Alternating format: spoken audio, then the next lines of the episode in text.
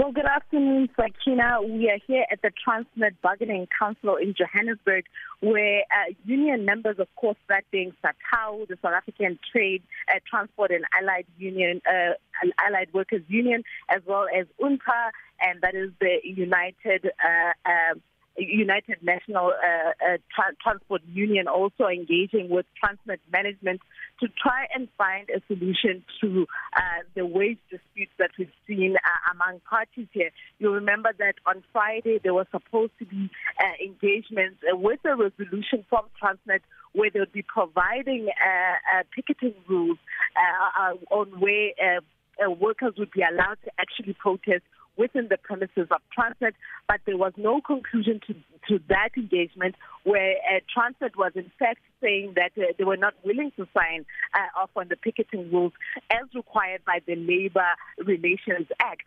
And of course, uh, that's why we are here today where unions are engaging again with the employer, uh, but now with the mediation of the CCMA, the CCMA has uh, brought in two of their commissioners to come and preside over these talks so that uh, there can be some sort of a conclusion uh, between the parties, between union, the union and uh, management.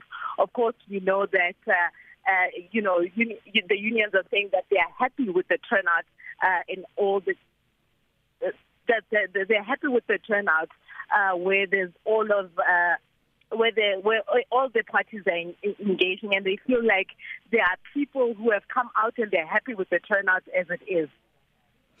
Now, lady, uh, we do know that there was uh, some uh, con, uh, uh, not conflict, but basically some consternation around the uh, picketing rules and some of the workers accusing the employer of not uh, playing fair and signing off on those picketing rules. And they have now asked the CCMA to preside over the meeting.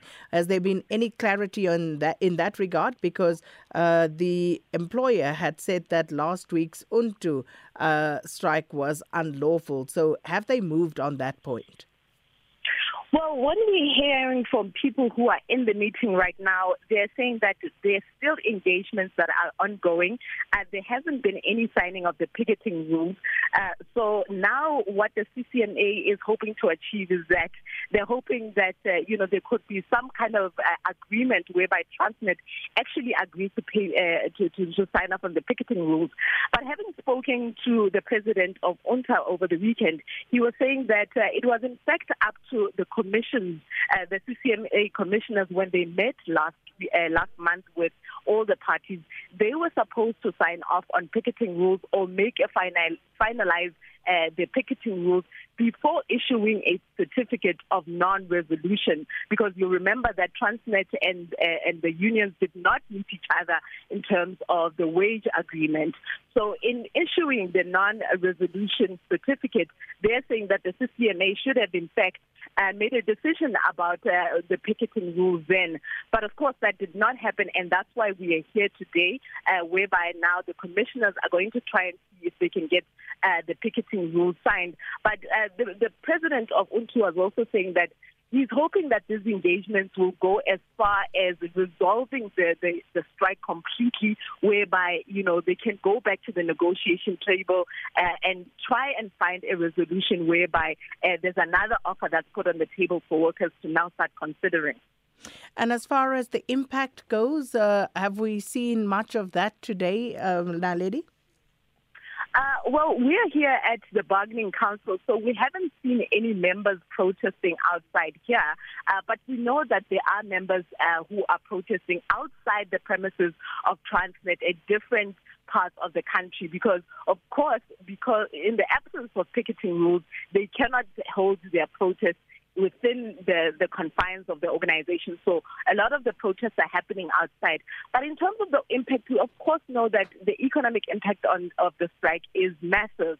Uh, the South African Association for uh, Freight Forwarders uh, had estimated that around 1 billion a day would be lost through the strike. Uh, they're going as far as saying if you thought that uh, the impact of load shedding was bad.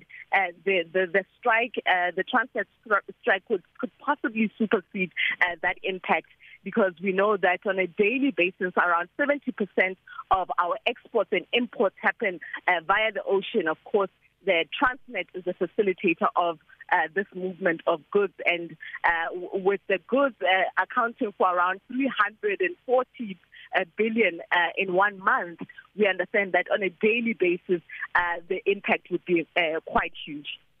Naledi Ngobo, thanks so much for the update there.